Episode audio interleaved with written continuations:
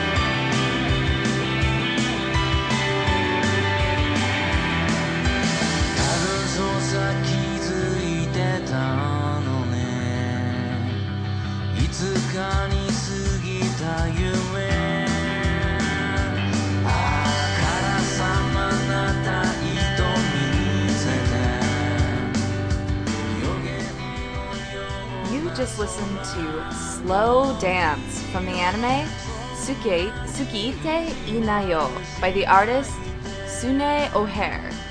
This is the Anime Addicts Anonymous podcast, episode 154. Just keeps climbing. Just keeps Yeah, climbing. yeah. We are broadcast. just keeps going on up. We are broadcasting live from Japan, and our sole, sole mission is and always will be to make your anime addiction worse. Just Make about it worse. as Just bad as make this it coffee. worse.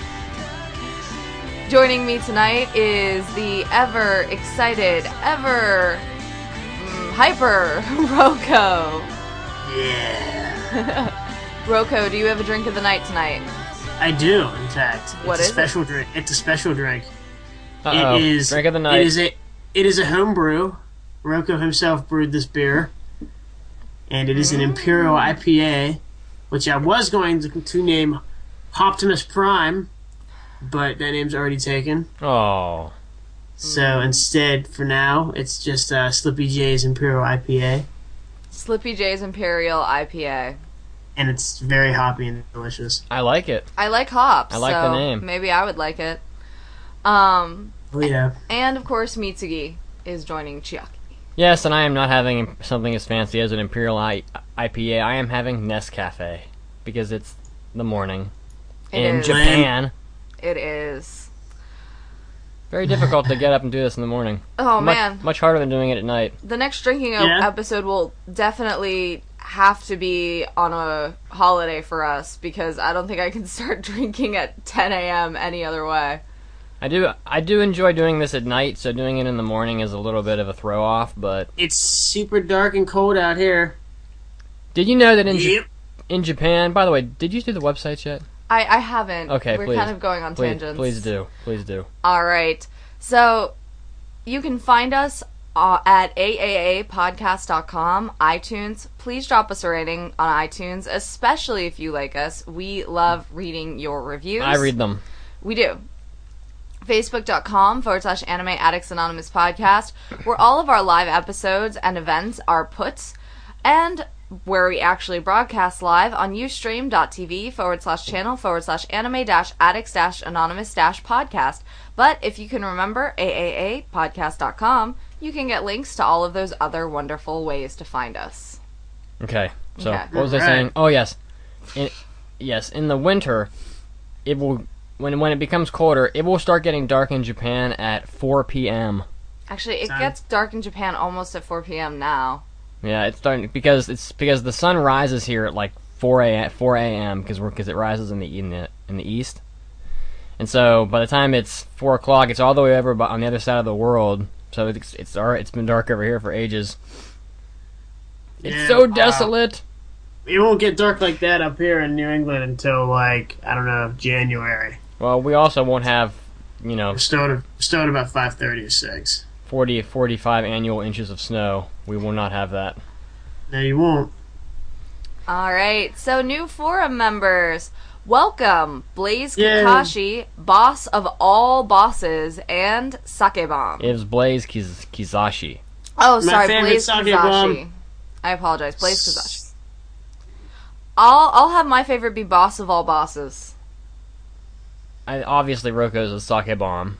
Sake bomb. Obviously, um, I Mm. by default I, I will take Blaze Kizashi, but I guess that I would have picked that anyway. So Really? yeah, Is it because you like to blaze? I do. Speaking of blazing, Speaking of blazing, one minute tangent. Did you hear that uh, that marijuana is now completely legal in Washington and Calif- and Colorado? Yes, it, yes, it is. Actually, I think it's completely legal in like 25 days or something. Well, pretty. It will be completely legal. if the world doesn't end in 25 days, I think marijuana will be legal in many more states very quickly. It's an it's now I, I I think it probably will be too. It'll be interesting to see what happens. now that See, yeah. I'm expecting, I'm honestly expecting the first month is going to be crazy. I'm expecting the first month to be crazy. I'm expecting every hotel room to be booked and smelling like pot, and every pizza joint to be working around the clock. But But, guess what? like, but like, then after that, I don't think uh, there'll be any difference. Like, Yeah, after, you know, there Oh. will be a difference. You know what the difference is? The difference will be is that it's still federally illegal, so you can still most definitely get fired from your job for having pot in your urine, uh, because you are under the influence of an, of an illegal drug. Uh, amongst other discriminatory acts such as that, such as um, oh, oh yeah, if you have a medical card or have a history of smoking marijuana, you're not allowed to own a firearm. Uh, that's another thing. Okay. It's- that's becoming all the rage now. Well, more about this later when the world does not end. Okay. yay. Mm. Coming to Sounds you good. live when the world doesn't end. Trivia. Trivia. What a hard one. this Yeah. was my You- last. You are just busting out these brutal. The only reason I knew this one was because only this particular anime has such weird coloration. um, It's a terrible anime too, by the way. This was my last anime of the old Japan trivia, and it was Kai Kaido Maru. Those of you who got it right, the whopping five of you, Mad Tyrant 1384, Tanoshi, Kakashi Lover, Dino Animasaurus, and Astrophysics. And the winner is Kakashi Lover. Ah, yes. Ah, indeed. She's out saving animals. Yes. Congratulations. Congratulations. Conflatulations. Congratulations. Congratulations. Um, I'm not sure how we're doing prizes right right now, but we'll find out and get. We're get with still you. doing prizes. I figured we were, but I'm I'm I'm not quite sure how. So, uh, the new theme, which will probably go up over this next news break, is getting tipsy. Oh, in honor of Roko. Yeah. So We're making homebrew. By the way, I will say that, ho- that Roko's homebrew is quite delicious and seductive and tasty and alcoholic. and Yes. seductive. Seductive, sedu- even. It is seductive. By the way, Roko, some uh, Nelly in the chat, I believe it was, is- called for a 12 days of sausage. This, I will have this to year. rehearse for that. So it is the Christmas season is coming, and in fact, Japan already thinks it's Christmas. Yes. Perhaps, perhaps I will have to remix the Twelve Days of Christmas song. Oh, The Twelve Days of Twelve, the Twelve Days of Bratwurst. Mm. sounds quite nice. Yes. Mm, We should yes. we should all we should all make our own Christmas song so that way you Could- can go go caroling with the AAA spirit in your heart. You gotta, you gotta, you gotta cook up the sausages and some butter, right? So that they're dripping, so that they're dripping with the grease and the buttery creaminess. So birthdays. Yeah. Happy birthday to Tajador. Happy birthday! Licensed Happy to. LOL. Ah, Sweet 16. Sweet Yay! 16. Oh And yeah, Chiaki is awesome. you are so conceited. License to LOL. Uh, Sweet 16. Happy birthday. Happy birthday. Happy birthday! Your birthday music. Tonari go no out, to the, Totoro. go out to the bars with your sister's fake. For the last time, and probably. Get hammered like every other sixteen-year-old. Yay!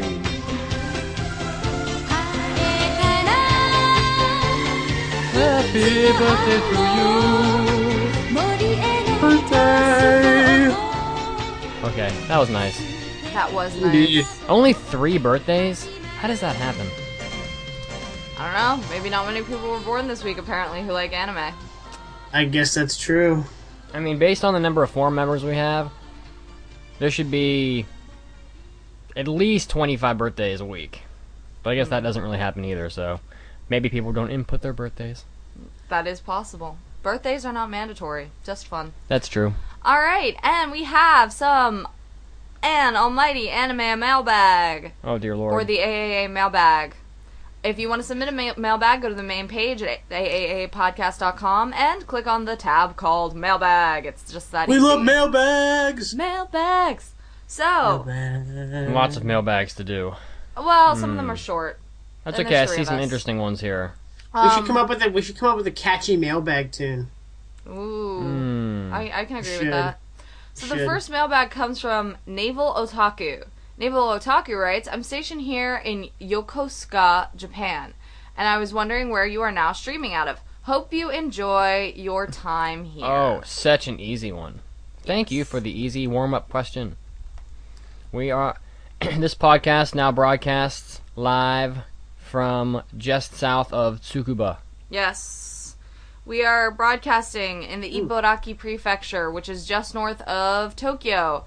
I see Yay. uh, Yokosuka is on the other side of Tokyo Bay, so it's probably two and a half hours apart, depending on the trains. You see that? The Um, Anime Addicts Anonymous podcast has already started to dominate Japan, Yes. and I have given a number of business cards to my students. You know, I gotta be honest. Nice. if if you're an AAA listener and you are in Japan, let us know. Uh, just send us a mailbag or send us a contact or um, my personal email is aaachiaki at gmail.com, which is on my forum signatures and, and all of So creative. everything. I know, it's really original. I know. But um, I mean, if you're in Wow. Japan, let let us know. Even if you're like, I'm up in Hokkaido or I'm down in Kyushu, because maybe like we can plan a year in advance, like a meetup somewhere or something for funsies. Because Word. Japan doesn't have cons like America does, where they have cons every other weekend, which is kind of nice. Not gonna lie.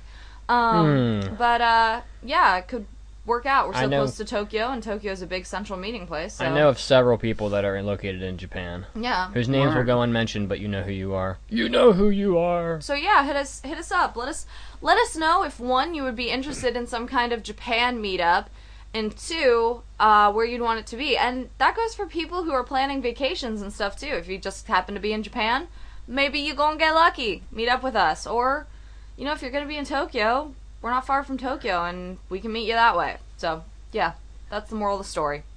I'm gonna take the second question. All right, go for it. It seems like a very Roko question.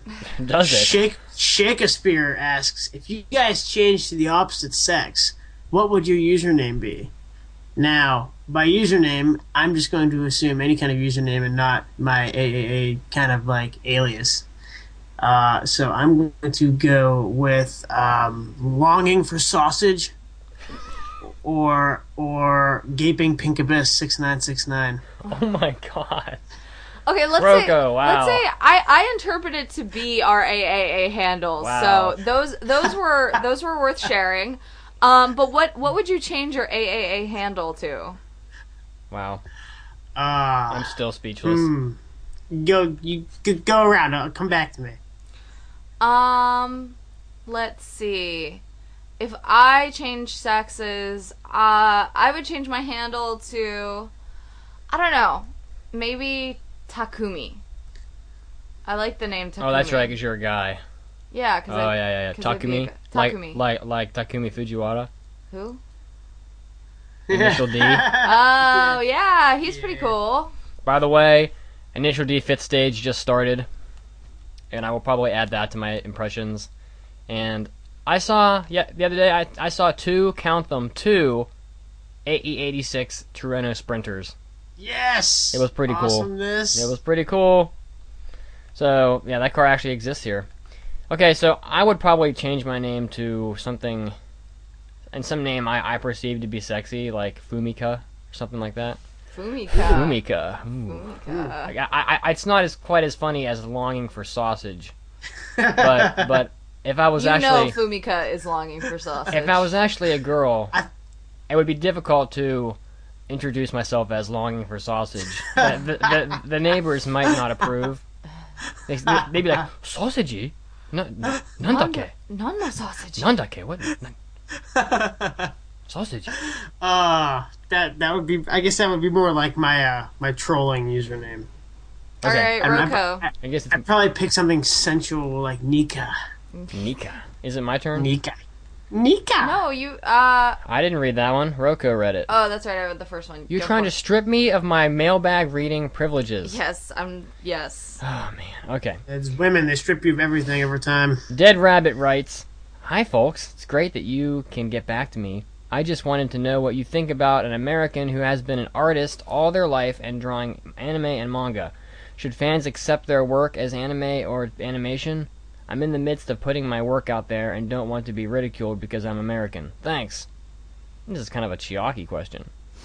Um, I don't know. It's it's a perception question though, so it, everyone can answer on this one. I I know that over here there is a stigma against American artists who are manga artists who um because and and the reason why there's a stigma is because there's kind People of people are stupid. no, well, people are stupid.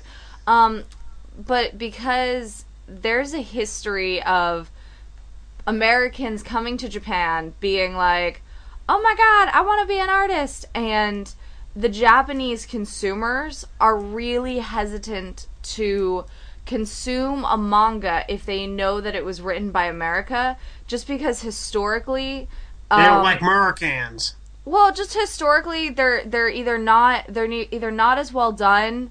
The translation was poor and awkward.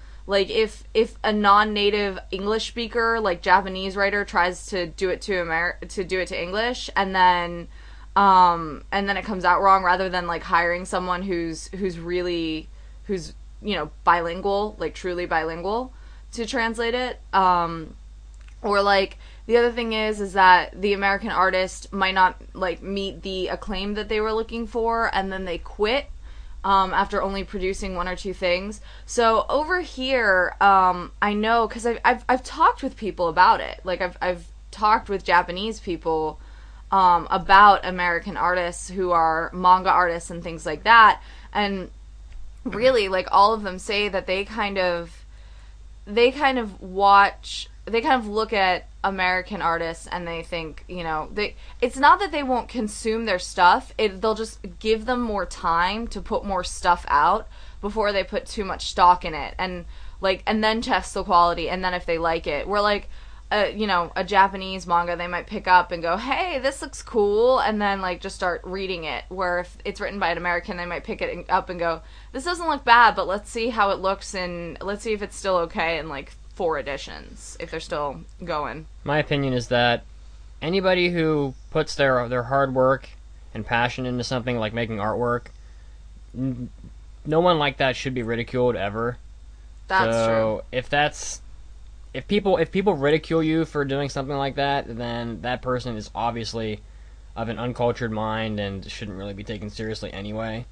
So it would be best to not even care about what people like that think because they're just they're beneath you. Yeah, and that the They're big. They're big buttholes. And the Japanese perspective that I was talking about is not um it, it's it's not a ridicule sense. It's just they're leery about it because in the past American artists just haven't haven't stuck around and haven't put out as good of work as the Japanese artist aside from a you know a select few.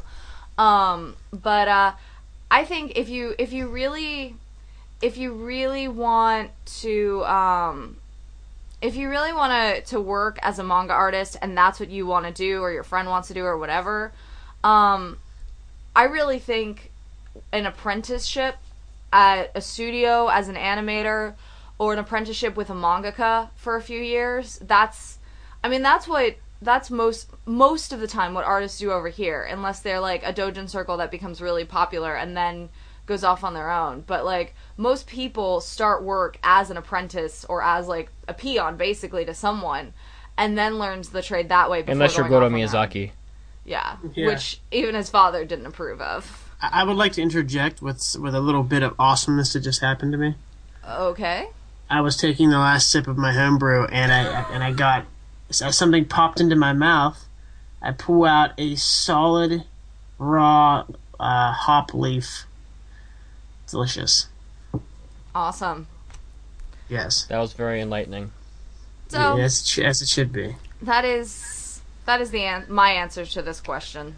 So But if you love it, don't don't give a damn what anyone else says or thinks. so please submit mailbags on via the mailbag button on the on the top page of the website. yes. We love mailbags and we read them. We do. we, Um, love, we, we love bags of mail. Before we go into our first news break, I just want to give a shout out to all the people who have donated in the past couple months. We have had some large, large donations. Yes. And we thank you graciously. because without you guys, I mean, the show would keep running, but with you guys, the show can the show can keep running without draining our currently depleted bank accounts because we just moved.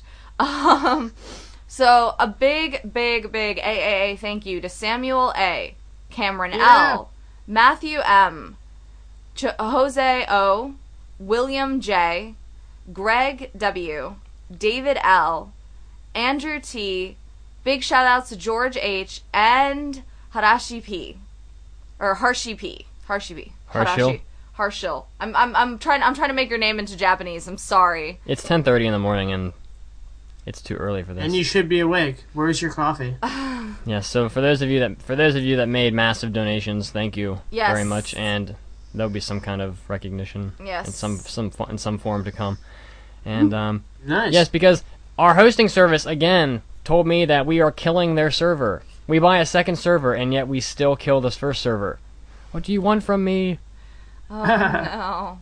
But if you decide to make a donation, any donation from one dollar to one million dollars is welcome. Though if you are donating a mil- if you have a million dollars to donate, I can probably recommend a few good charities at that point. Those send us like a couple hundred.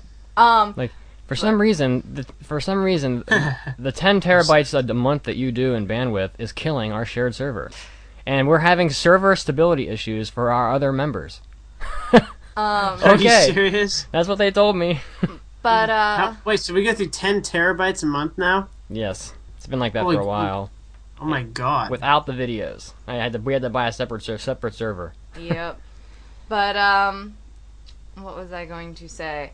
I was going to say that um, yes, big thank you. And if you want to make donations, just go to our main page, aapodcast.com. There's a button on there for donations. It's just that easy. Um, and we greatly appreciate them. So What are we doing today? today we are talking about educational and historically accurate anime. Difficult topic. Then we are doing some impressions on a bunch of stuff. Uh, Suki, uh, Sukite Inayo, Robotics Notes, Boso Shin, Shinki, and Tonari no Kaibutsu-kun, and some reviews on Ginga A Kickoff and Kill Me Baby. Kill me, baby. Kill Me Baby. So stay hmm. tuned, because we'll be back soon.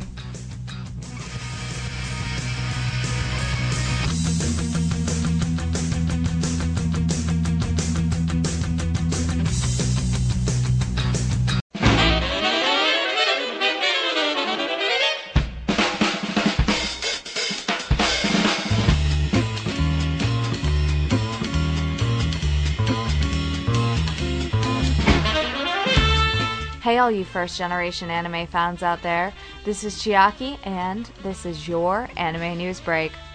First up, the third Berserk feature film, Berserk Golden Age Arc 3 Descent, will open in Japanese theaters on February 1st, 2013.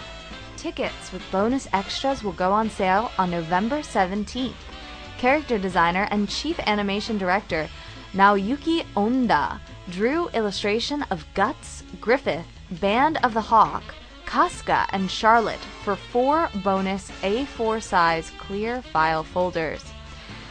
The trilogy's first film, Berserk the Golden Age, The Egg of the King, opened in Japan this past February.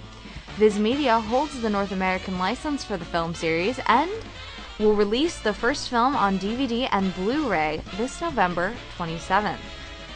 In other news, anime director Ryoki Kamitsubo has recently revealed that To Love Ru Trouble Darkness would be his last work in the animation industry. He had revealed last month that he worked on the second To Love Ru Trouble Darkness episode under a pseudonym. Kamitsubo worked as a director or chief director on Hidamari Sketch, Abnormal Psychology Seminar, and Softenni. He worked on scores of other titles in different capacities. Are you sad about this? Or, given the nature of To Love Ru Darkness, is this something you're happy about? Let's chat about it on the forums. And in other news, this year's 23rd issue of Kodansha's Evening Magazine has announced that a second season of the Yondemasu yo Azel-san television anime has been greenlit. The second season will reassemble the quote unquote dream team from the first season. Director Tsutomu Mizushima of Triple X Holic, Bludgeoning Angel, Doruko chan, Genshiken, and Girls und Panzer. The broadcast date, new cast members, and other details will be announced in the magazine and on the anime's official website as soon as they are decided. So if this is something that you're excited about, you know how to find it. And speaking of new seasons of anime, this year's 50th issue of Shogakukan's weekly Shonen Sunday magazine announced that the magazine will reveal a surge of Sunday anime product project adaptations in 2013. Which title or titles will be adapted into anime and other details will be revealed over the course of eight consecutive issues. Current series running in Shonen Sunday include Zettai Karen Children, Rinne, Hayate the Combat Butler, Magi, Hime Hajike, Silver Spoon, The World God Only Knows, Tadashi Kodomo no Tsukuri Kata, and many others. So, maybe there's a manga that will be getting an anime adaptation that you love. This was Chiaki, and this was your Anime News Break. Don't go anywhere, because we'll be back to the show soon.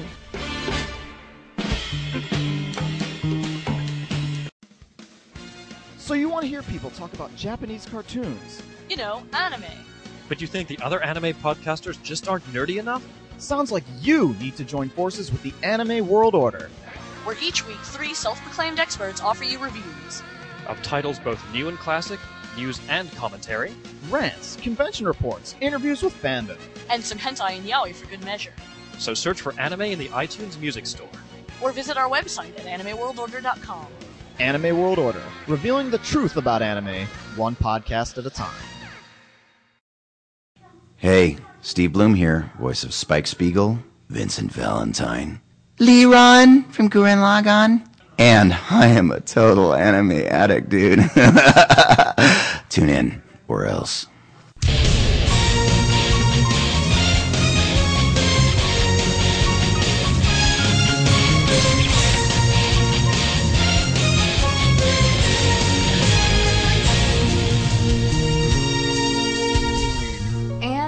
Back to the 154th episode of the Anime Addicts Anonymous podcast. Oh my god, 154. We're, we're one of those old podcasts now. We are. Yeah, we are. We're still freaking awesome. Holy, man, 154. I guess when you do them once a week, they they pile up fast. They do.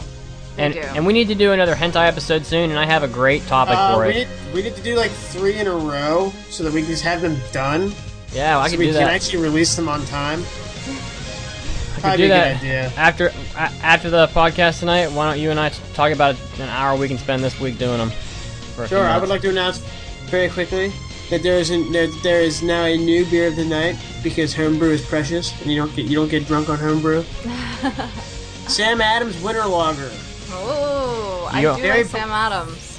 very Boston-y, so I feel right at home. You are in New England, so it does make sense. I'm also in Boston, so And the Patriots just won th- today, so everyone's happy. Yay! yay! Okay, so All right, so difficult topic, and I think we should clarify the topic before we do it. Sure. Um, a show that, as requested by the Black Tiger. How about a show where you discuss anime that can teach you something? Maybe shows that accurately depict historical events or different cultures that you can learn things from. So I interpreted this to be not only historical animes that have literal historical um, value to them, but also animes that could be construed in some some strange, unrealistic way to actually teach you something. You know, whether it be how to how to build, you know, how to how to survive a zombie apocalypse. You know, spoiler. Which maybe is a good place to start. Yeah. So Sure. So it, it, it was just, it was too difficult to come up with enough shows that, that were historically accurate enough to have a whole topic about it. So I spread it out a little bit for the fun of it. Plus, hardly anybody probably has seen those shows, so the topic would, would probably be less fun for everyone. But Mm. High School of the Dead, How to Survive a Zombie Apocalypse. Because you know it's coming. It could very well. Could. Did you, in fact, know that that in fifty percent of human beings, there is uh, a parasite that lives in them that uh, is also lives in some uh, mice or rat or they're rats. Sorry, and it makes it it mind controls the rat into running into its natural predator, a cat, where it reproduces in its in its like intestines. So it's like you never know, like when a couple couple of those select mutations might occur in some of that DNA, where it starts to like mind hmm. control humans too. It's crazy. Look it up. It sounds scary. I I want think you. it's called toxo- toxoplasmosis gondii. I, think is what it's called. I want you to know that every time uh, that I have several students, Roko, that, that are that work on genetically modified organisms and they do all kinds of science stuff. And every time I talk to one of those people, I think about you. yeah. Yeah, like Did, some, you, did, did you tell them that I do stuff like that too? I did. What'd they say? I don't remember. Their Did they English, say did, did they say Nito? their English is really good, but yeah, they're they're. I can't recall. But how to survive a zombie apocalypse. So, what does High School of the Dead teach us? I how to how to survive a zombie apocalypse? Duh. I think it, it teaches us that you should leave behind the weaklings. You should Yeah, And bring the titties. and bring the bring the titties. Bring the titties be- Because, Yeah. Yes. You need titties to get by. You need something to motivate you. It's like it's like the cheerleaders on the sideline. there make you want to push harder and harder. there's actually some some truth to this because scientifically, in some way, I don't know, Roko, maybe you can corroborate, but if you think about it, if you're a bunch of guys and you're surviving a zombie apocalypse, you're gonna be very, you're gonna have a lot of pent up urges. So it, it it might it might make you more aggressive and might make you think less clearly. It it could be true, and so It- if you it have some uh, some you know attractive women to Though actually, militaries don't want attractive women around because it creates like this hero complex oh of I'm gonna save you and I'm gonna be the hero, as and then they act stupid. as Soulbro Ryu, Ah. as Soulbro Ryu from the Gundam at MAHQ podcast said on our last episode, death motivator. yes. I will die for you. There's there's that that actually happens in High School of the Dead a few times. I don't no one dies, but they were they're basically willing to die. Also, I think it makes a lot of sense to have a uh, a lot of weapons. Make friends with the Soldier of Fortune nerd because he knows how to handle a rifle. Yes, he does. He does, and clearly you need to have some kind of an armored vehicle. So don't they have some kind of like a Um, Humvee? That, that, that's an absolute. yeah, yeah, some Preferably kind of one that runs on old vegetable oil. You can go from like fast food restaurant to fast food restaurant.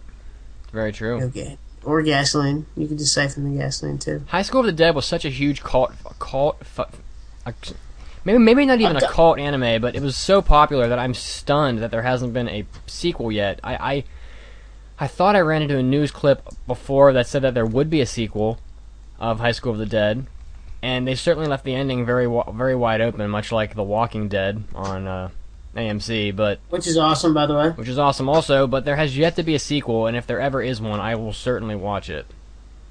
So. All right, Alright. next one. Um, Pick Next one, one. Pick one off our list here. I will talk about Samurai X because that is an amazing show that more people need to watch anyway. Oh, the OVA. Oh, Lord. Um, I picked the OVA over the anime because I felt like the OVA was a more serious and better glimpse into condition living conditions of um, the Meiji era, and in in the uh, in the anime, um, Kenshin is trying to overthrow like he's a he's a he's trying to overthrow the the Meiji Restoration. He's a revolutionary. Um, and of course, the Meiji Restoration was when Japan really opened itself to the West. Correct. Um, and so naturally, that was something that some people were really excited about, and some people were really, really Nationals. nervous about. Nationalistic people. Nationalistic people who said we're we're fine, we're Japan, we're prideful, we don't we don't need to be, we don't need these westerners. Um so um yeah, the uh, if I if I may, yeah, of course. the prior to the Meiji Restoration, you had the you had the the regime of the Tokugawa Tokugawa period, and uh, Ieyasu Tokugawa. He, it was it was essentially a period where. Prior, prior to the Meiji Restoration, Japan was really only open to the West in one particular port in Kyushu, and it, I thought it was Osaka. Was it Kyushu? You two are so smart. I think it was Kyushu. I'm so I'm so proud of I, you I could be wrong, but I there thought is, it was Osaka. there is a there was a port, a single port in the southern portion of Japan. Chiaki's researching this right now, I think, where where east met west, and what and the west western ships could come in and trade with the east. But you could only do it. You could only do it at that port. You couldn't Right. just dock anywhere in Japan. Right, and so many people would go to that port to make to do trade with, with the Westerners, or would go to the port to to receive goods that, that couldn't be found anywhere else in Japan. It, but it, but it really was it really was still a closed country, much like China. And at that point, China really wasn't open to the West until the last hundred years. But during the Meiji Restoration, many of the powerful government officials toured around Europe and learned many of the European ways of life, and would come back to Japan afterwards, and would they essentially promoted Western style of clothing. V- Many Western, many Western uh, technologies like the automobile was brought to Japan, and, and it was that's a huge actually spectacle. why Japan drives on the left side of the road, um, with their steering wheels and their cars on the right hand side, m- like England's. Um, many people are like, why does Japan drive on the left? Because, well, during the Meiji Restoration, England was like, hey, this is how we do this car thing, and Japan was like, okay. And Ro- and Roko, when you come visit us, when you come visit, you can drive my really crappy car on the left side of the road. Yeah, is it a stick shift? Heck no, man. My car is my car is very crappy. Um, no, yeah. it- Can we trick it out? Can we can we can we turn it into those really weird Japanese cars with the huge exhausts that come up like seven You know- feet off the ground? You know what? It might be fun to trick out this car, but it only has it's only it, the engine's only like 600 cc's.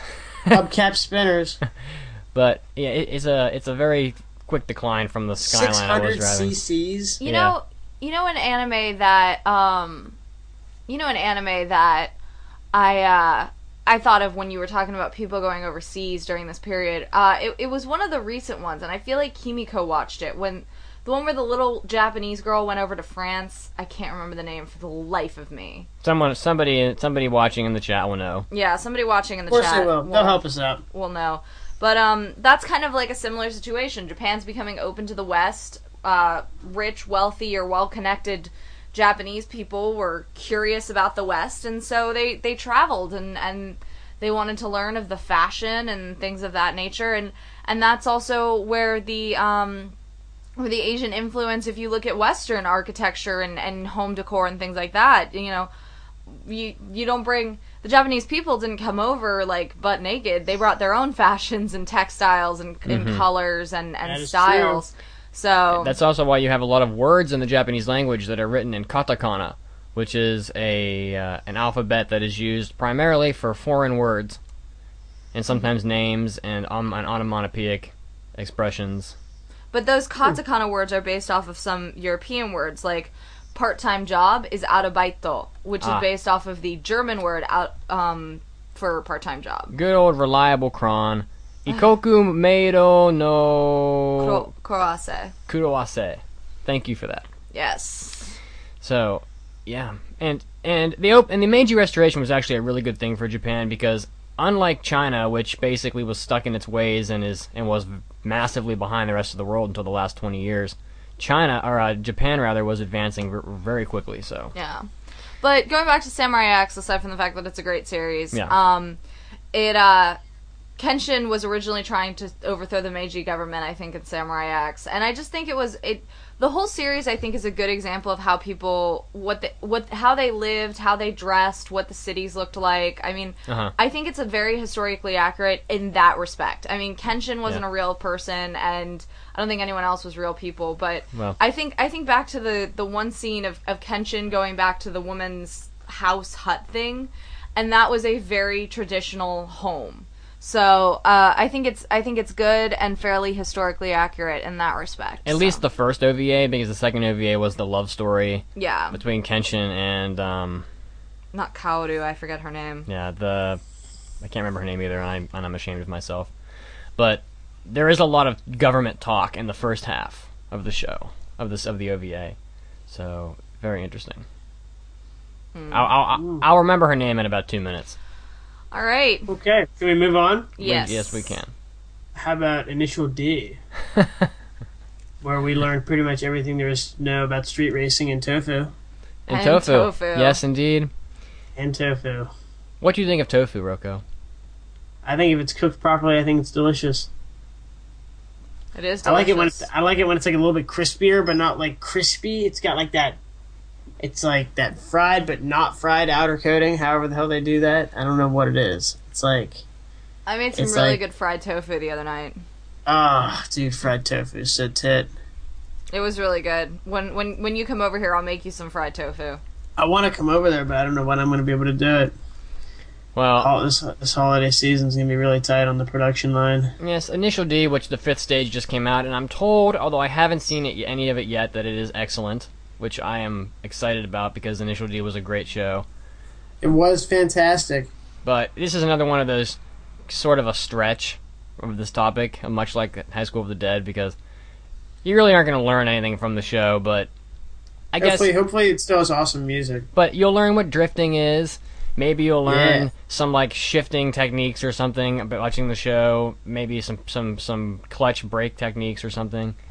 You, you'll learn you'll, what learn, you'll learn about some car parts. you'll learn about some car parts and uh, We, you probably learned some lingo. I've never watched the show, but I gotta imagine that you'd pick that up. you you may become more familiar with cars. Yeah. Yeah, there's a number of cars in, in the show that uh, you know people mention, and uh, Initial D's a overall it's a good show. So if you want to, you know, learn a couple terminologies, I definitely don't recommend drifting downhill at night with your headlights off in the rain. I do. Did you It's a know? lot of fun. Did you know that they put speed bumps all over Mount Akina Oh, Y'all, did they really? because people were people were street racing down it and drifting on it and stuff after the after the manga and the anime came out because they were No. excited about it, and the and the and the Japanese government or whatever put speed bumps on it. Although I have to say, the presence of the police on the roads in Japan is non-existent. You can pretty much do Really? whatever you want. Yeah. J- Japan Japan is a, is a society where if they if the government puts a rule some kind of a traffic rule in place everybody will follow it Not even traffic rules, any rules. any rules, or the people would just follow them blindly because that's just, you know, Japan's very good like that. But, but and then there's you Americans over there that are just like going red on red when they ain't supposed to. oh, I had a coworker that I that I rode around with a couple times, and he, every other red light was run, when when there was no traffic. One thing, one thing, um, one thing I do have to say that I thought was very amusing is in Japan, the police by law have to post um on online or somewhere that anyone can find it where they plan to be running speed traps, radar, tra- checkpoints of any kind for like that day. Because if they don't make it public, it's considered to be entrapment. So it's illegal for them to do surprise like radar somewhere. Really? Yeah. That's awesome. So, So- it's very interesting. Hooray, hooray law.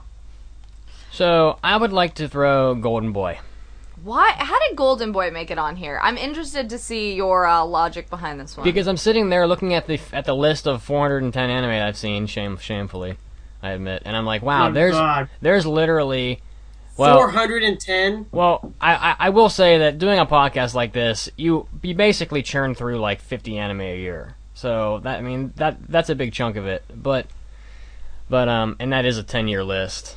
Uh, it's it's very shameful. I, I wish I could have all that time back. But uh, I could do a lot. I could do a lot. I could master anything. I could be like I could be a master chef. you I- mastered anime. I mastered anime though. I mean, I could be a ma- I could be Michelangelo. You could be. ten thousand those ten thousand hours would go pretty far towards learning some kind of a 10,000 handicraft. Yeah. hours. Anyway, I don't know how many hours it is. I'm What? just joking. No fucking way. But Golden Boy is so funny, and it is, it's great. I love that show. he technically has six jobs in the show. He he is a software engineer in the first episode. The second episode, he is a political campaigner. I'm trying to remember all of them here. The third episode, he's a swim coach. The there might only be five episodes. The fourth episode, he is a he works at a at a at a ryokan, and I think he work and he also works as an animation runner.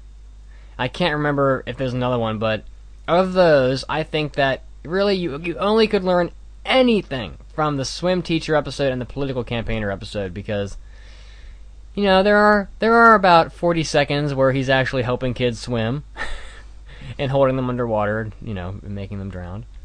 And uh, Because that's what I do. there's a couple episodes where he's a political campaigner and is ogling over the mayor's daughter. So, but see, it's really really the point of this is that Golden Boy is a lot of fun. And really, the point of this is Mitsuki just wanted to tote Ah, Golden Boy again. I will say that the actual educational episode is the animation runner episode because they actually show the artists doing work. They actually go through some of the steps of how to make of how animation is created, including this laying, including putting the layers over each, over each other, you know, animation checking, all that stuff. So that that episode is pretty educational, but I want to save the animation runner for, for for a different anime because it covers it much better Why don't you just go right into that right now? which is Animation Runner Kuromi, which is a short anime that is about a girl who wants to work for an animation studio, and so she gets a job as an animation runner, which is someone who goes around. Many artists don't want to work in an office, so they work out of their homes or where apartments or wherever. And so her job is to go around and and and manage all the different artists, and she collects the the the art the the cells from the artists. You know, helps to you know urge them on and get them to get them to work faster, and a number of other things. And That's during pretty cool. that's an animation runner. It's, it's called a runner because she runs around to different. She basically runs runs throughout the city or throughout the prefecture or whatever Right. um, you know, collecting the animation and making things happen. But that show also is really good about showing you a lot of how animation's made. So that actually is an educational anime because I really feel like perhaps better than any other, it shows you how animation is created, or at least how it was created before computers. Yeah. So Which is an important thing to know. I mean, it's it's part of our animation history. Yeah. Oh yeah. I don't think it's that much of a stretch. That one, that one in particular. How about another uh, realistic one here? Um, okay, so I'm gonna go on a tangent of war because I think war animes are some of the Oh, there is a war most anime on here. accurate. Yes, Um, there There's an is. anime on here that should not be mentioned. That you have added. I I know. and I don't know why you did it. I I did it because I had to do it. Because you had to poke me in the ribs. No, like I didn't poking even me? do it for that. Okay. But it's true. Um, Okay, So the alright. first one is, and I mentioned it bunches of times, so I'm not going to go too far into it. But Barefoot Gen. So um, the atomic bombing of Hiroshima. That anime is um, fairly well depicted of the atomic bomb and its and its aftermath um, on the people of Hiroshima. I will say that I had a student from Hiroshima once, Uh huh. and I and I I do admit I felt a little bit awkward. For, Did you for, really? for a minute? Yeah, I did. I mean, an American teacher from a t- from a town that you know, we all know we all know what happened. Yeah. Um, right. Another one is another anime that everyone knows um, that is fairly accurate of a different aspect of World War II, and that's the firebombing that occurred in Japan. Mm. Um, and for those of you who aren't familiar with the term, it's fairly self explanatory. Because most of Japan was, and still is really, built out of wood. I mean, all the houses were built out of wood, all the s- temples and, and castles and, and sacred structures, for the most part, would be built out of wood almost entirely. Maybe like a stone foundation and then wood. Um, and it and the houses were so close together that firebombing where they literally would drop flaming objects or giant equivalents of like molotov cocktails and things like that from planes rather than explosive bombs and so it would ravish japanese cities because um with with it being dropped from the sky in multiple places, there would be nothing they could really do to counteract it, and it would just consume entire cities. And and the example of this is uh, Grave of the Fireflies. Yes. Um, Hotaru no Haka. That, that that's a rough one to watch. Yeah. And I mean the other thing that I, I think it does a good example of showing is is the fact that, you know, there there's an element of civilian life to war. You know, there's the whole ration thing that the country imposes where you're only going to get so much of this or that. There's you know, people people getting really kind of nasty defending what the last things of what they have, like a chicken or a, a beet that they're growing in their garden or whatever.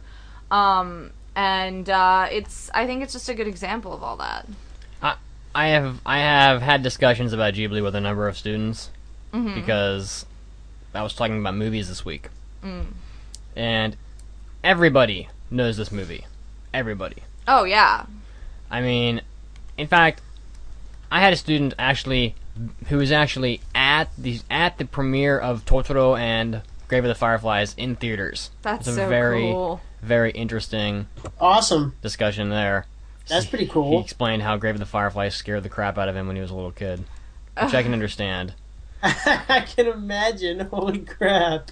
Um, it's true. Grave of the Fireflies is a is a r- very historically accurate show in terms of the events that occurred, and it's a very difficult sh- it's a very difficult movie to watch because of, because of how realistic it is and, and what a difficult time it was. Yeah. There's a lot of discussion about like the state of the military, and it, it kind of shows the nationalist sentiment of Japan also because there's like this disbelief that Japan could ever lose the war in that movie, and and when and when they find out that like the jet that the Japanese navy was basically sunk in that movie, and and the main character.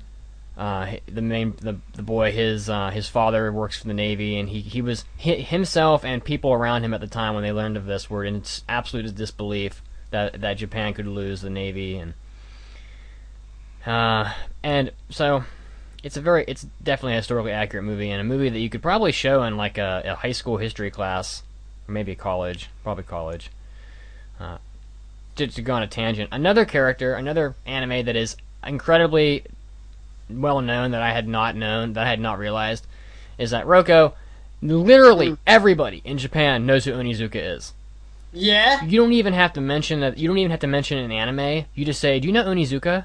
And they know, and, and they absolutely know who it is every single time. Yes, I'm so happy. I have tested this out with more, with about eight people now of different ages and genders, and so everybody happy. knows Onizuka, including a That- including a 30 year old woman I had in- in class a couple of days ago. That's a high school English teacher. She Yes. totally knows Onizuka. I'm like, wow. that- have you ever had anybody come back with a quote when you ask them that? N- no, but but uh, I totally you know you know how Onizuka crouches down with the cigarettes. He's like Yeah. he's, he crouches. That's totally like a gang member thing that people that gang members in Japan do, and that pose alone led to a conversation about Onizuka. Very very Uh, well known. Oh, yeah? All right, that's just a little Onizuka love. All right. Yay! I will I will round out my um my war talk with with two more things. Um the first the first one is it's not actually an anime, but I feel like I'd be remiss if I didn't talk about it. And I don't know I don't know why it isn't an anime. Um because 'Cause it's, it's not. I, well yeah, but it's so popular. Um Oh, no one has put the pen to the paper yet. Okay. it is uh, a manga called Adolf. Um, like Adolf, Adolf Hitler, Adolf, Adolf. Um, and it's set before World War II. Tezuka. It's Tezuka. Um, it's set before World War II, and it's centered on three men with the name Al- uh, Adolf, Adolf Kamil, um, an Ashkenazi uh, Jew living in Japan. His best friend Adolf Adolf Kaufmann um, is both of Japanese and German descent, and of course Adolf Hitler, the dictator of Germany. And Interesting subject matter. it's it's a it's a longer it's a longer manga. Well, I guess it's not that long. It's five volumes. Um, but it ran over the course of two years. Um, and it is it is fairly accurate from the human perspective of like the Nazi party and then like the Nazis coming to power in that respect. Um, so i i if you're a manga reader, it's it's definitely worth it's definitely worth reading. It's it's as far as adult things that Tezuka put out, it's one of the best things he wrote. There's another. I haven't seen this movie, so I'm not going to mention, not going to talk about it really at all. But I know of it. I know of its existence. I know that that one of its themes is classified as, as historical. It's another Tezuka movie that I haven't seen, but want that one too, called uh, Buddha. Uh, Remember this? It has a greater, it has a longer title, and I'll look it up right now. But it's my my thought is that it's actually about Buddha, and so Interesting. it's historical relevance and um, you know accuracy. I'm not sure about, and I don't know how good it is because I haven't seen it, but I, I greatly want to. Is um, but yeah, it's it's a Te- Tezuka movie called Buddha. So, uh, and while one of you guys is talking about the next topic, I will mention what the full title of that is. well, have you two gone? Have you two gone to a soapland yet? uh, Mitsuki's been invited. I have been. To a soapland? Yes, I have. Yes, I have. Did you go? Haven't gone. Are you going to? I don't know. It's uh. would it be Would it be awkward for you? It might be. And very expensive. Ah, okay. The movie is called Buddha, The Great Departure. It's, uh, Prince Siddhartha. I don't, I've heard that name but don't recall who it is. Is heir to the Shakya Kingdom, which is constantly at war with the more with the more powerful Kosala Kingdom. His father tries to raise him to be as a warrior, as a warrior leader, and shield him from the miseries of the world. Meeting the young outcast girl Megalia, Siddhartha experiences love for the first time, and but also witnesses the suffering and, and, that that afflicts humankind. Meanwhile, Kosala Chapra rises through the military, despite his lowly origins, to become a hero and general of the army. Final showdown between two kingdoms forces Siddhartha to reevaluate the path he is following. Siddhartha. Such a familiar name. I'm gonna look that up too. Well, I think it was a real Hmm. prince. Buddha was a real person. Um, Yes, I know that. the last the last anime on my war list, and and I got I gotta say it because it's true. Real quick, Siddhartha was the fa- is the birth name of the founder of Buddhism. Yeah, he was the Buddha. Well, I'm I'm just saying because for people that don't for people that aren't practically you know religious experts such as Chiaki, you know, it might not be too familiar. Um, the last one on my list is Hetalia. Oh God, Ah, oh God. Let me Next. let me drink my coffee to get the bad taste out of my mouth. Oh, I know, I I know, as awful as it is, it really does have some gag Ugh. historical accuracy. yeah, gag is the war. correct, and not even the coffee tastes good. Okay, I'm done. I'm not. I'm not. I'm just. I'm just gonna say it. Italia does have some historical accuracy, probably. I haven't seen any of it. I mean, it in in its five minute gags, it'll have things like Germany went into Italy and decided that We were gonna take all the pasta. yeah they were going to take all the tomatoes, and Italy came along for the ride, and that's how they became aligned. Like, sounds sounds like fun. Wow. Way to make a joke out of like out of out of hundreds of thousands of people dying in vicious battles. It's so heartless, so so insensitive. oh, okay. So I think we have like five minutes left on this topic, and so I really want to mention this because it's actually relevant, unlike the others that I had that are on here, and that is Uj- Oji-san no Lamp, which is a short independent anime that was recommended to me by one of our listeners. Hmm. Oji-san no Lamp shows it shows the tradition from traditional Japanese into the modern age and some basic business principles about being flexible. Hmm. So it's about a man who there was there was a point in time in Japan where ga- where, where oil lamps were really the thing.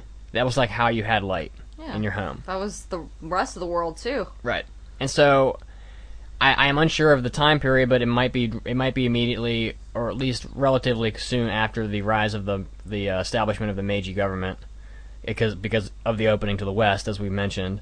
So this man is selling lamps, and that's how he makes his living. That's how he feeds his family, right? And so, you know, everything's great for a while, and then there is a point in time where all of a sudden electricity becomes around, hmm. and Yay! it, it really does show some business principles because in the business world this happens in every industry. There's always something new that that comes along and pushes out the old okay? And so he doesn't adapt to the changing market, and so people stop buying lamps, and eventually all the towns, even the small ones, are, are have electricity. All all the buildings have electricity, so there's no need for anything other than light bulbs, right? Mm. And so you know his family is in trouble, and so at the end of the movie, they just kind of put all the remaining lamps they have in this in this tree along the river and light light all of them, and it's very beautiful with the reflection in the water. And they did, and they just stand on the other side of the river and just chuck rocks at them and break all the oil lamps because they're useless. Oh, But it really does show a small possible snippet of time in Japanese history where something changed, Yeah. and that if in, in business, if you're going to sell things, then you need to be you need to be adapting to the newest thing that comes out. So he probably should have started to adopt something rewired his lamps for electric instead of oil. something. I don't know. I don't know what it takes a lot of thought, but so yeah, that and that, and that anime is quite good. And it's only like like eight minutes long, so I would definitely Damn. yeah, definitely would watch that. It's pretty sweet. Ojiisan no Lamp or my grandfather's lamp, I believe. All right. Um, do we want to just go through and just name the other things we had on the list? No, I was pretty fast, so I think you probably have time for one more of these. Okay. You um, can go ahead because all the rest of my ones I put on here are really goofy. I'll I'll just add say um just do a lump. Romeo X Juliet, Gan- Gankutsuo, and uh, Aoi Bungaku, classic Mm-hmm. literature. Romeo Hmm. X Juliet and Ganku uh, is And and just let me throw Ayakashi Samurai Horror Tales yes onto it. Um, Romeo X Juliet Hmm. is probably the farthest away from the original literature of Romeo and Juliet. Because that anime at the end gets really kind of crazy. Gankutsuo, a little closer to the Count of Monte Cristo, and then Ayakashi Samurai Horror Tales and Aoi Bungaku are actually really close to, to classic Japanese literature. So It is. li- Um, Yotsuya Kaidan, the first story, and Ayakashi literally is a literally is a play that Japanese people know about, mm-hmm. and it was mentioned. It was mentioned recently because of Halloween, yes, because it's a horror story about a man who scorns his wife and basically poisons her, and she comes back from the grave and kills him and uh, pretty much everyone he Oh likes. wow. And but every time they put on this play, like half the cast dies. Yeah, eh, half the cast, many of the cast members that have performed the play have died in real life, and so now before it is performed, the whole cast goes to the, the goes to a shrine dedicated to the to the woman's spirit and basically prays to her Damn. because they don't want to be killed by her, I guess, in real life, and that's it, it's enough people have died that people do this now. Yeah. That's that's very That's crazy. They'll get like the theater bless and shit like that. But yeah, but Romeo X Juliet is probably probably the least good of the four. That's that's what I said. It's Yeah. it's it's the furthest. But I mean, um, by the same token, most people probably know the Romeo Juliet Hmm. story. Uh, you know, like the back of their hand. Uh, So allow me to just read them again real quick for people. Hmm. Romeo X Juliet, Gankutsuo, which is generally about the Count of Monte Cristo, based off the Count of Monte Cristo, yeah. uh, and, and Aoi Bungaku, and Ayakashi Samurai Horror Tales, which are about tr- traditional Japanese literature. yeah, Aoi. Bungaku is literally like short stories and snippets of stories from very famous, very famous Japanese authors. Yeah, so they're not really historically accurate, but they're but it's You accurate something. accurate fiction. Yeah. So Right. an inter- a, a difficult topic, but a nice change of pace, perhaps. Well, at the very least, now you have a few anime that when your parents or someone goes, you can't learn anything from anime, you can be like, ho ho ho. Yes, you can. Allow me to introduce you to the fire bombings of Tokyo. Yes. Allow me to, to make you cry. The uh, the goofy one, the goofy ones I had on here that were left were Hajime no Ippo will teach you how to throw a punch. Phew. Big Wind Up will teach you how to win a pitcher's duel. Eh. Paradise Kiss will teach you fashion design. There's like there's at least five minutes in that anime where they're sewing. Okay. Okay, that can totally teach you how to use a sewing machine. Alright, I'll go with it. And Kuchu Buranko can teach you how to be a psychiatrist. Okay, I don't think it can teach you how to be a psychiatrist, but there are some legitimate psychology fears and terms and stuff That's in true. there. Of these, Kuchu Buranko is probably the most re- the most relevant because they do pretty much dedicate each episode to to an individual psychological disorder. So they're like bipolarism, and then they have the whole episodes about it. Yeah. So okay, maybe we should have talked about this one. But Kuchu Buranko is an interesting anime that is certainly worth watching. That came out recently, and it's got some uh, some psychological disorders, bipolarism, schizophrenia, things like that in it. So it's a little bit interesting, and interesting, and certainly unique in the breadth of anime, which is very recycled nowadays. So. All we have generally exhausted this topic. I, So- I think so. We're gonna take our final news break.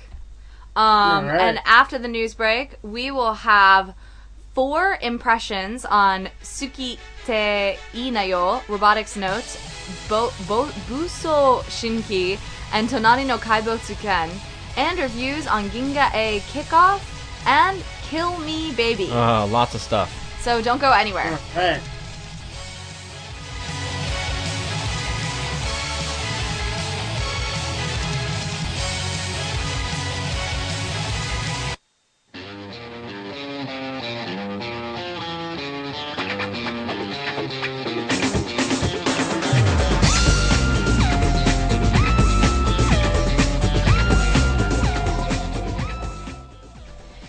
You angels out there.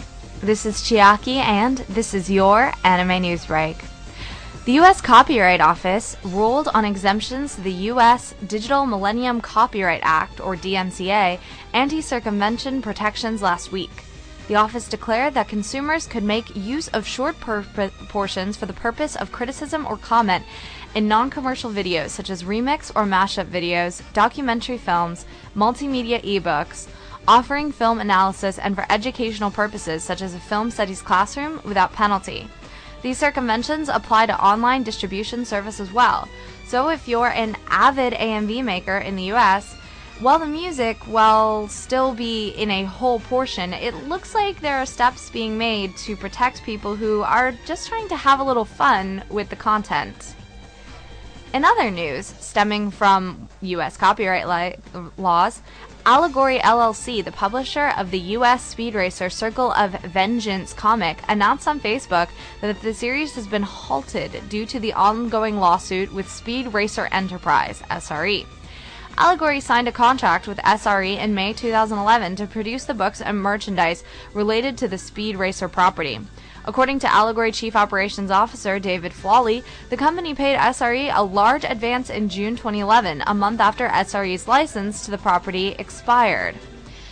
In sum, you better make sure you have your licenses squared away before you start publishing, because you'll find yourself with a headache like this.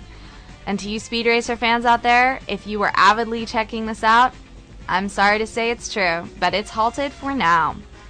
In other news, an unpublished manga that pioneering creator Osamu Tezuka drew when he was in his late teens has been discovered. The manga dealt with post war societal problems such as the black market and food shortages. Tezuka had given the 19 page manga to a middle school classmate who kept it for over six des- decades. Te- Tezuka Productions acquired the manga for about 3 million yen, which is 37,000 US dollars after it was displayed in a Tokyo used bookstore this past April. The studio confirmed that the manga is from the studio's namesake founder. So, it's pretty exciting to have find, found such a historical work that had never been seen before. If you want to check it out, there is footage of the comic up on YouTube. And finally, Toronto's fourth annual Gamercamp video game convention is hosting screenings of director Takashi Miike's Ace Attorney live action film. So, if you're in Canada, it's probably worth checking out. This was Chiaki, and this was your Anime News Break. We'll be back to the show soon.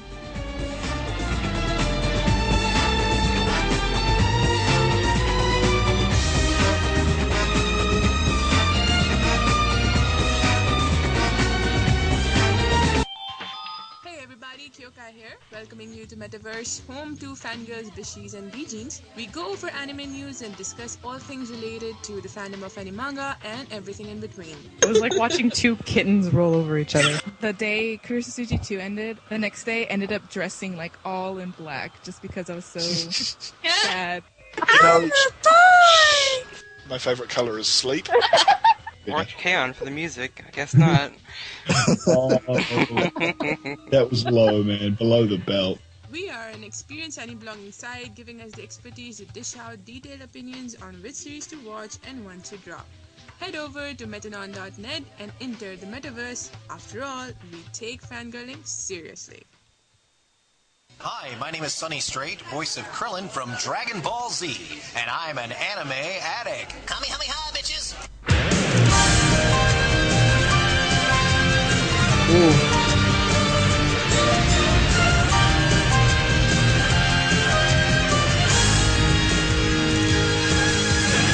And we're back to the last part of the Anime Addicts Anonymous podcast, episode 154. 154. Yay! Yay! Yay! Yay! I like it. Yay! Yay! I like it. Oh, okay, so we are at our impressions phase where we impress a new show for ideally th- three to five minutes and Yes. tell you if you should watch it or not. So not. yeah, I, I would like to reiter- re- reiterate the three to five minute rule. So I, I, I break this rule more than anybody, but okay. So I believe Roko should go first because he has two. Okay. I'm not even gonna try to pronounce this. Can somebody else do it for me? Suki. Suki Sukite Inayo. Yes. Okay, so essentially, my impression of this anime as of about two hours ago. um, At least it's your fresh in your mind. Your your standard anime, in that you it's it's a high school anime. Uh, it's really more of like a slice of life.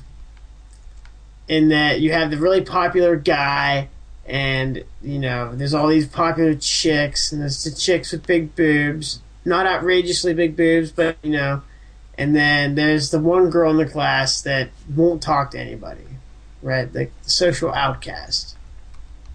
Uh-huh. And of course, the most popular guy in school kind of likes her because she's different than all the other chicks that just want to, you know, do stuff with him, to say the least. And so the plot is pretty plain. Um, she's wicked hesitant to do anything or be involved with him. But he's like the most outgoing person in the world, so it's just like he just like keeps like kissing her and stuff, and eventually, she, you know, she starts falling for him. This is like episode three. Wow, It's like just- legit kisses? Yeah, Oh. but it's Hmm. like, I it's I can't say I don't I can't say that I dislike it because the character is the girl character, the one that's like weird and like doesn't doesn't trust anybody. She's fairly interesting. So, at least the character is interesting, and the whole show isn't for shit right now. Um, I I will continue to watch it. We'll put it that way, which is a good sign because I'd say about fifty percent of the animes that I'm supposed to watch end up not getting watched because they're awful. Uh, at least he's honest, everyone. There At least he's honest. The the romance genre is a little unfamiliar to you, Roko. Am I right? Hmm. a little this unfamiliar, is that you said? Yeah, a little unfamiliar. Slightly, yes. But this is uh. yeah, I mean, I'm, tr- I'm trying to take it for what it is, and so far, it's it's interesting. Um, a little corny, but if you like romance, I mean, I would say check it out. It's definitely worth. I mean, if you have 40 minutes, watch two episodes of it and see what you think. So basically, it's outgoing boy student meets very shy recluse to girl student, and they fall in love. Essentially, Uh, and the English title is "Say I Love You." Okay, for people Yeah. a while back, people complained that "Skite It's- I mean, Inayo" was a little it- too hard to understand. Which I understand. it's that. really not bad at all. So you should check it out. I'll let you know what I think when I finish it. All right. My anime Okay. is one that I think a lot of people are excited for, as it is has a loose attachment, involvement, or whatever the case may be with Steins Gate, and that is Robotics Notes. Um, I think it was produced by the same team. Um, if not, I'm sure someone in the chat chat will viciously correct me and let me know what an idiot I am uh, if I say otherwise.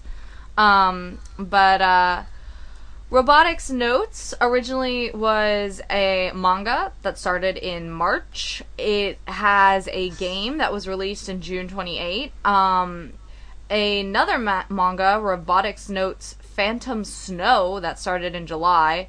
Another manga that started in September, Robotics Notes Wow. Rival Legacy. Another manga that started in October, Robotics Notes Dream Seeker, which are all still ongoing. What was the anime that you said this was related to, or the Steins Gate. the, uh, the someone had involvement? Oh, Steins, Steins Gate Gate. is friggin' Not the sweet. director. So, um, I want to say, Steins I want to say the setting is um like a when I when I read about it, the setting is like it's one of the alternate universes that they pop into for like an episode or something Hmm. as Ste- Steins Gate or whatever.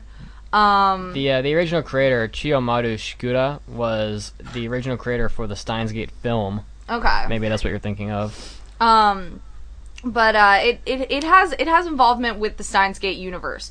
That being said, I I haven't sensed that there's any involvement with the Steins Gate's universe that requires you to see Steins Gate. At least not.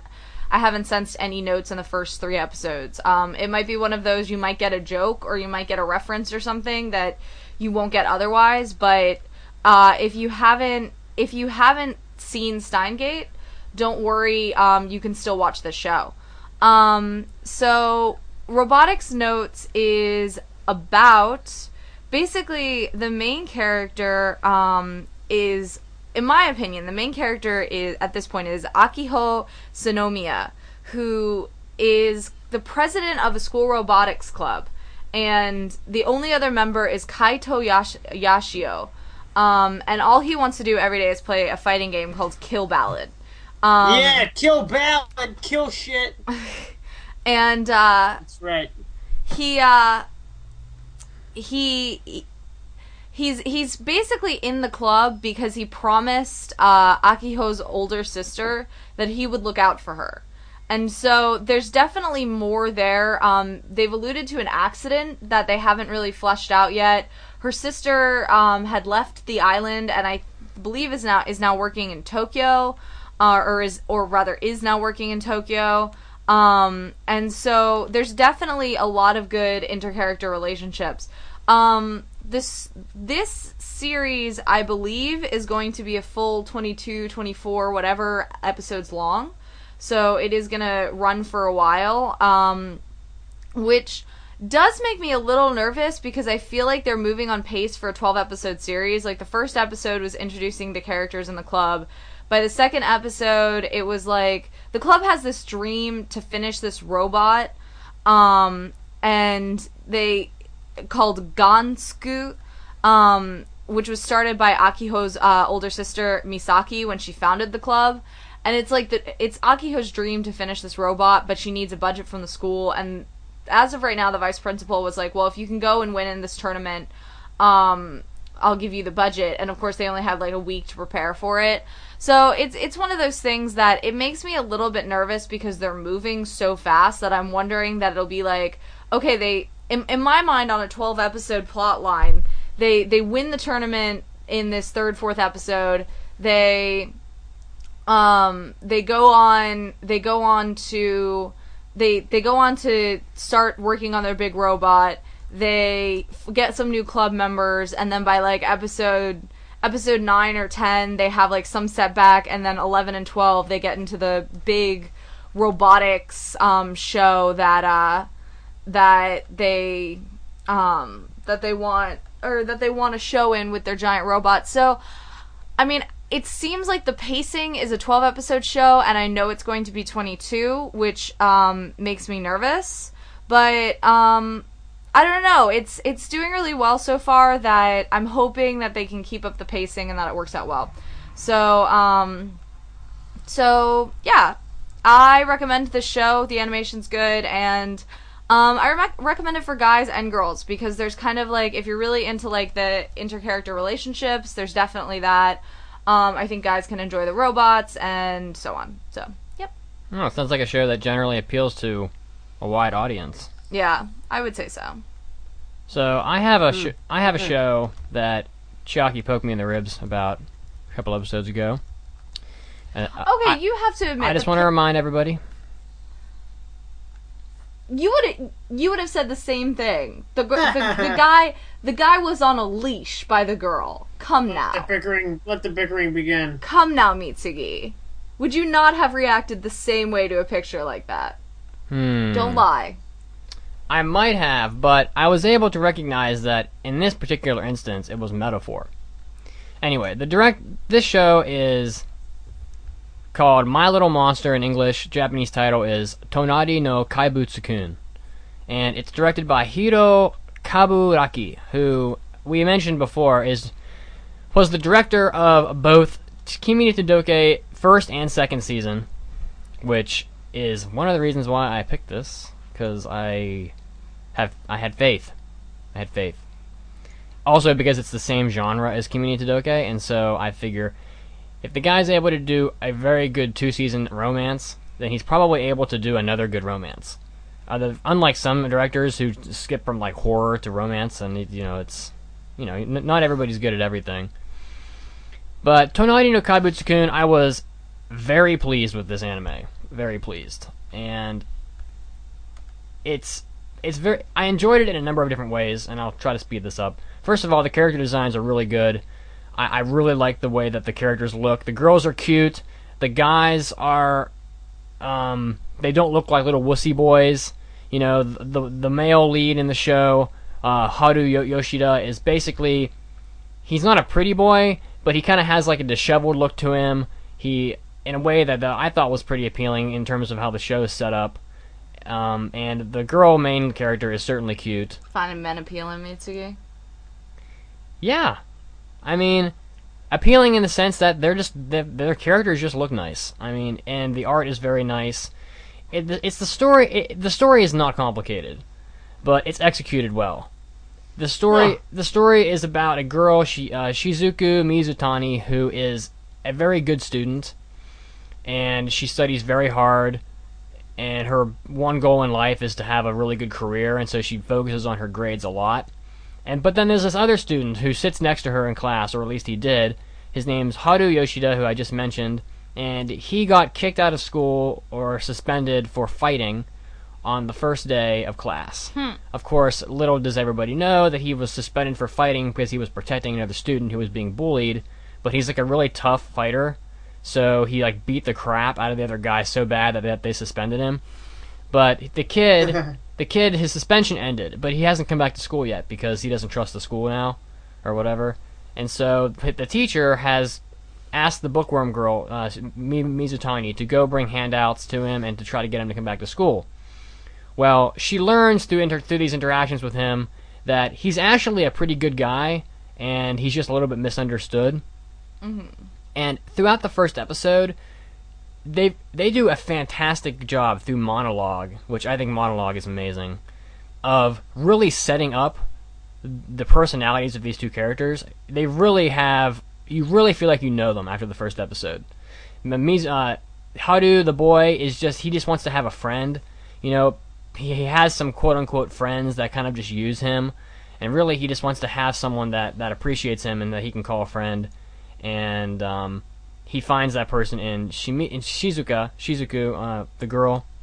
And so the full first episode, you really learn about them a lot, and then and then in the second and third episode, they sort of develop their relationship more, um, to the point where they actually they actually kiss in the first episode, and by the second episode, we're talking about like "I love you," which is quite different. In fact, in the clip in the chat right now, you see he's basically like like on top of her, pinning her down because he's very forceful sometimes, and and um, he basically takes the kiss by force too. He just kind of grabs her and pulls her into him, which I guess girls probably love. And uh, unlike Kimi to Doke, which took 50 episodes to get around to the kiss, this episode took this anime took one episode, but I didn't feel like it was rushed at all, just because of the personality of the boy character. He doesn't know anything about romance. The teacher when he does come back to school, the teacher gives him this romance book so he can learn about romance because she sees him like mistreating Mizutani, and so he reads like, "I'm supposed to get butterflies in my stomach when I kiss a girl or something," or the book says, "Oh, I felt butterflies," and so he grabs her and pulls her in and kisses her, and he's like, "Wow, I didn't feel butterflies at all," you know, because he doesn't really know, he doesn't know anything about relationships. He's a little bit innocent in That's that way. kind of cute. It's a really good show. Um, it's certainly the best show I'm watching, along with JoJo. And I have to really say that after the first episode, this was a better anime than JoJo, in my opinion. maybe not. The, the third episode was a little slow. They're completely different shows though, so it's a little hard to compare them. But I just thought the execution was really good. Sorry, am I going long? Yes. Okay, it's really good. Uh, Tonari no Kaibutsu-kun, I recommend it for uh, anybody can watch this anime and enjoy it because it's a romance anime and it's also funny. And let me just say, it's not it's not truly better than JoJo. It's just completely different. It's Wrap it up, B. okay. All right. Wrap it You're, up. ba- you're like, I'm gonna keep this to five minutes. I'm Ten really- minutes later. I'm really bad at that. I know it's good. All right, Roko. All right. Okay, this one's good and short because it's awful. Oh no. Okay, well, I, I'm curious about this one because I actually uh, was supposed to watch this anime before, and then it never ended up existing. So It's really not good. Um, it's the I, I again, my my friends, uh, pronounce this for me. Buso Boso- Shinki. Buso Boso Shinki. Buso Shinki. Buso Shinki. Buso Shinki is not very good. It's uh yeah, it's like so you got like these 15 centimeter tall little robot android things that are all women, and they're all really supposed to be really cute. And this anime is just filled to the freaking teeth with fan service. It seems like every opportunity they get, they are showing you from some kind of below the ass shot, so you can see their little like doll like like Panties? whatever.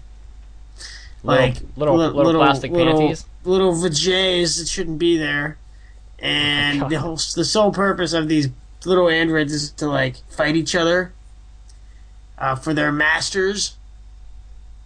So in essence, you get this show right that has no plot, um, and is just chocked to the teeth with fan service because that's really all that there is to the anime, substance wise. Is it And, like uh, Angelic Layer? I don't know, but it's really bad. And honestly, I remember midway through episode two, I thought to myself that if I really had to finish this anime, then I might just rather kill myself instead. Really? It, well, that that's interesting because I, I was watching this anime before. It was called Buso Shinki Moon Angel, and it, it- the first episode came out, and then it got moved to like the PlayStation Network, and I lost interest and never bothered. But just from watching this, it's looking like it's the same thing. Although this first episode was is for the, the original, the first one that that came out was had five minute episodes, and this one looks like it has full like twenty minute episodes. I, I will say that, that like when there is fighting, it's kind of it's kind of sweet. Yeah, it looks pretty sweet right now on the screen. Yeah, yeah, exactly. Yeah, you see this and you're just like, oh damn, this is freaking tit. But no, don't be fooled, my friends. The show is far from tit. The show's butt. The show is just not not what you're looking at in the. This is like a f- three and a half to four minute outlier of what I've seen from the show so far. So, so we'll see. Well, I mean, who hmm. knows? Maybe, maybe it will be the plotless show that it is now, but have a lot more fighting in the end. Or maybe it'll continue to be this awful show where these three to four little androids act as like maid and serve servant butler little slave things for their master. Like all they want to do is make him happy because they're all fighting over him and well, blah blah blah, spewing out cliches out of my mouth and nose. I have three comments here. The first comment is that one, I'm surprised it sucks so badly because after the first five minutes of the first Buso Shinki, I was interested but was disheartened by the fact that it was moved to PlayStation Network. But really, I had they didn't have in the first five minutes there was no time to have fan service, so maybe I was misled. And the second comment is that yes, this is like Angelic Layer in the sense that they're fighting little robots, little girl Yes. robots. Mhm. And three, And they're all in really scandalous outfits, as you can see. Of course. And three, this is this anime is the most prime example of a show that is made to sell models. Oh yeah, you're right. Because think about it, you're gonna you're gonna have dozens of little one one slash one size, you know, one to one scale models of these little girls, and they're gonna sell a ton of these. So Probably. it's a merchandise seller, but whatever. So that's what I had to say. So so so it's it's combat. It's basically combat with little robots and then fan service. It's mostly fan service with a little combat. Thanks for crushing the hopes and dreams of all of us, Roko. You're very welcome. It felt good. That was a good release. Yeah, felt good. Yeah, yeah, felt good inside. So, yeah, are you gonna make it? I really need to like have a good cough. So, Why don't you mute your mic? Have a good cough. we have two reviews to do. Are you capable of doing a review? Sure, sure, I can. Alright, my review is on the anime Kill Me Baby. And this isn't exactly going to be too long of a review anyway, so it works out. Uh, Kill Me Baby actually started back in January. So As a this is spin-off to Call Me Maybe, right?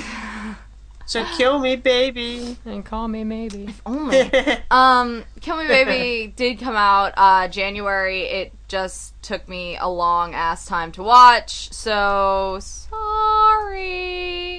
Um, but uh, I did keep it on my list because everything that I am ever assigned to watch stays on my list until I actually get around to watching it.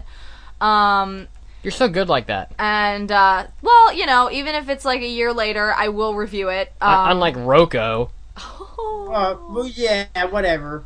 Um, but uh, so working my way through that list right now rather diligently, trying to get it down to only this season and get this stuff off the list that I've has been sitting on there too long. Anyway, I'm in the same situation. um, Kill Me Baby. It is based off of a four panel um, manga series written and illustrated by Karuho, um, which was published in Hobunsha's Manga Time uh, Kirara Carat from July 2008, and I think it's still ongoing. So it's this whole like four panel um, four panel gag comedy thing I think is is starting to become popular. Um there are 13 episodes, half hour per episode. I do have to say, given the nature of this show, I Mhm. would have almost rather there have been 26 15 minute episodes. I know you might be thinking, but Chiaki, that's the same amount of time. But something about the way that this anime is is the fact that well because it's based off a four panel strip it's a gag comedy it's entirely a gag comedy and I f- kept feeling like the half hour episodes were too long. I wanted it to be i wanted it to be like like those five minute long or those ten minute long animes where you you watched and you got like one little gag arc and then you were done. And then you watched and you got like one little gag arc and then you were done. And i I really do feel like I would have enjoyed the series more, even if it was the same content, if it was broken down like that as, as the viewer. Um, because some of the episodes, even if I started out laughing, just got to dragging at the end. Because I I don't hate gag comedy, but there's only so much that like I can sustain at a time before I'm like, this is just kind of kind of stupid. Um, and and Kill Me Baby felt like a lot of the jokes got old, and um, a lot of a lot of the uh, the the puns and the interactions between the characters Wow. got very boring. Um, the opening music is awful. It's one of the worst songs that I've ever ever ever listened to. Oh my god. Um, the opening music I don't is know. I've heard some pretty bad songs on the radio here in Japan. it's terrible. It is awful. Um so so basically, um Kill Me Baby, there are two main characters. There's Yasuna Oribe and Sonya. And um these two main characters basically propel the show. Yasuna Oribe is your average high school student and Sonya is an assassin. Um of course, but they're both like four. Yeah, Because I'm looking at it right now, and I'm Yeah. glad I'm glad I'm not reviewing this anime because you're even though you don't sound like you're going to give it a good score, I would have obliterated this. Just, Um, I, just knowing me, I don't know. I have a feeling. So and the, and the only other the only other characters they bring in is they bring in what they call unused character to be funny, and they bring in um Oh, they're they're it's they're parody you're doing uh kind of like mid boss back with this guy. yeah they're doing a parody. yeah. Um and Agiri Goshiki um who is a ninja who comes in for that.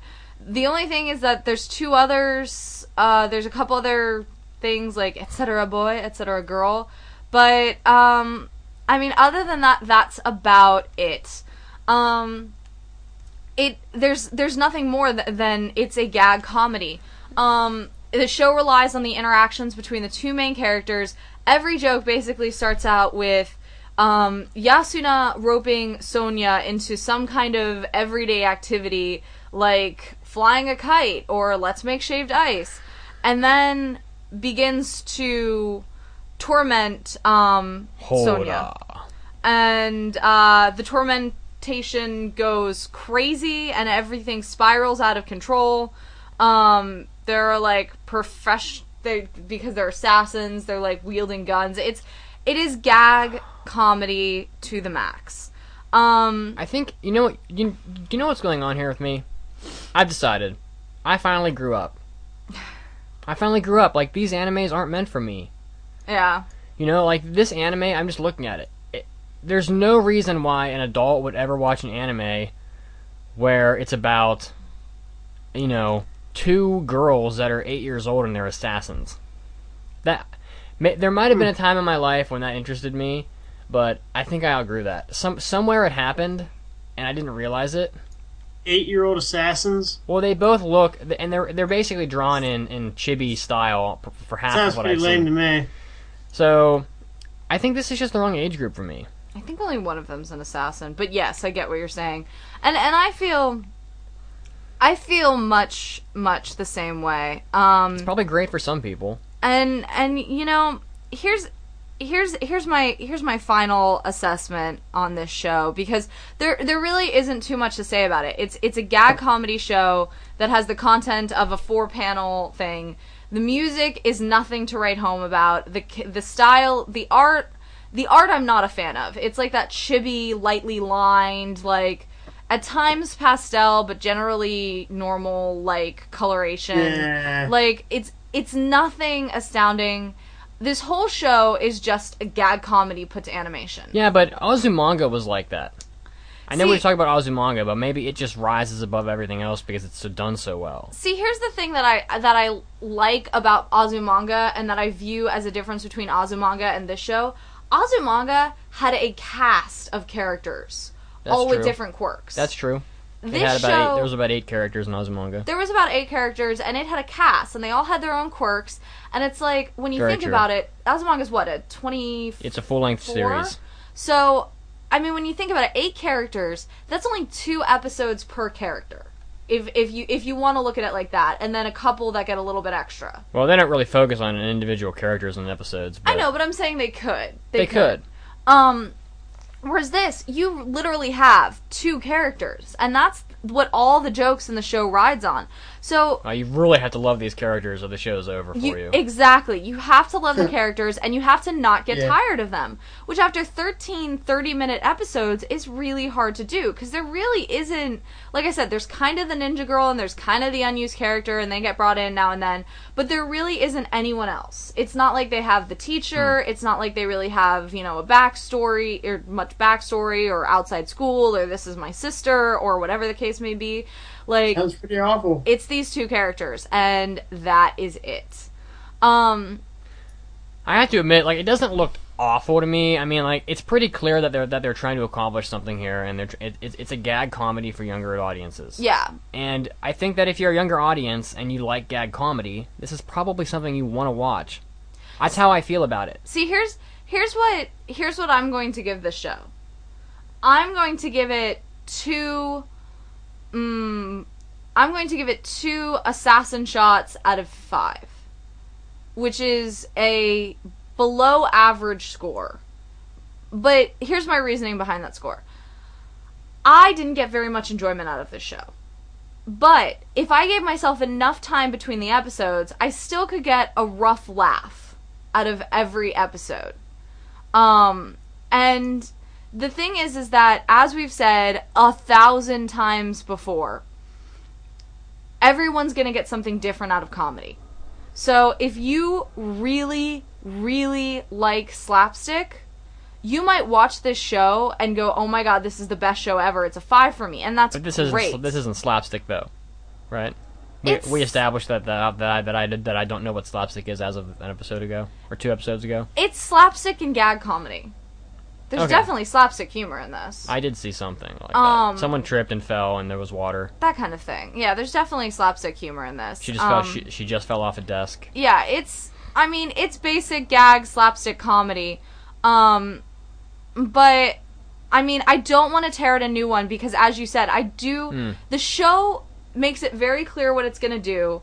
And for all things considered, it doesn't do it too awfully. It doesn't try to be something it's not. And so I can respect it for that, and I can also respect the fact that I'm sure there are people out there who got laughs every episode. And I'm sure this is meant for an age group that's a different age group than me. There was a show that came out, and I, I'm getting old, so I can't remember anything anymore.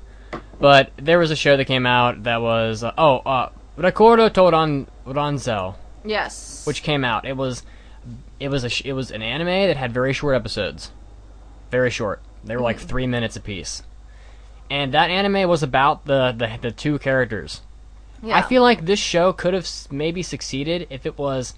Honestly, it probably works better as 50 three minute episodes. That's than what it- I was saying, Than yeah. it does as 13 30 minute episodes because it's kind of like it's for the per it's it's a short it's a short attention span thing, right? Yeah. Like I can't imagine watching this for 30 straight minutes. And that that was the hard No part. way. That's why it took me so long because I'd watch an episode and then I'd be like, okay, I really have no interest in watching the next one because it seemed like it lasted forever. But if they For were real. short Yeah, vignettes, right. it would have gone really a lot quicker. So here's a question. I have one last question. I, I feel like you're pretty much done, but Yeah.